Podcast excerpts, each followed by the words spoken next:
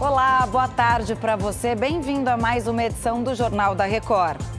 Tiroteio entre traficantes rivais deixa mortos em comunidade do Rio de Janeiro. Avanço da dengue faz venda de repelentes disparar nas farmácias do país. Agora, no JR.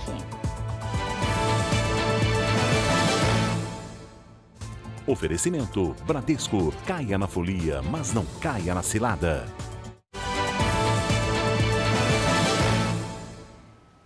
Mais um capítulo na disputa por território entre traficantes no Rio de Janeiro. Dois homens morreram e outras duas pessoas ficaram feridas numa troca de tiros na comunidade do Catiri, em Bangu, Zona Oeste. Lúcio Castro, boa tarde para você. Como tudo aconteceu, hein?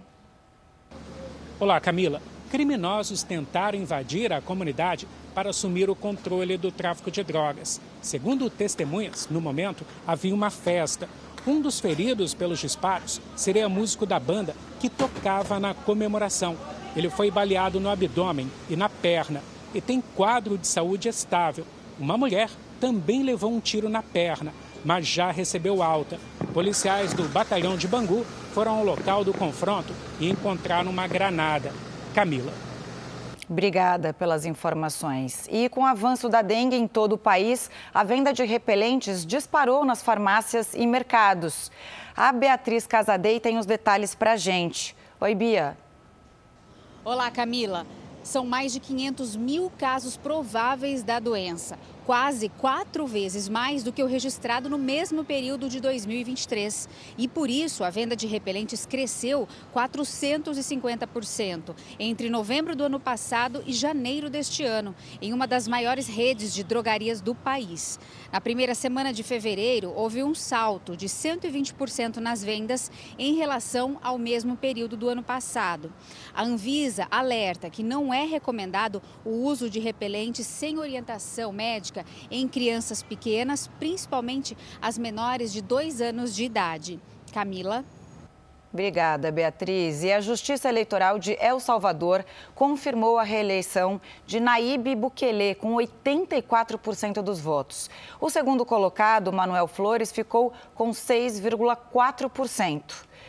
Bukele já havia declarado vitória no mesmo dia da votação, mas a contagem levou duas semanas até ser concluída. Mais de 3 milhões de eleitores compareceram às urnas em todo o país no dia 4 de fevereiro.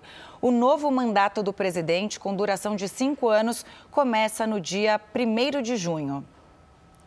Moradores de cidades no norte da China enfrentam um clima extremo, com intensas tempestades de neve e areia. O céu chegou a ficar laranja, olha só a imagem, e o trânsito parou em diversas regiões. Equipes de resgate precisaram auxiliar motoristas presos nas rodovias por conta da baixa visibilidade. O frio e a neve também provocaram problemas. Fortes nevascas atrapalharam a volta do feriado do Ano Novo Chinês. Apesar dos transtornos, não houve registro de feridos. Chega ao fim esta edição. Você também pode ouvir o Jornal da Record nas plataformas de áudio.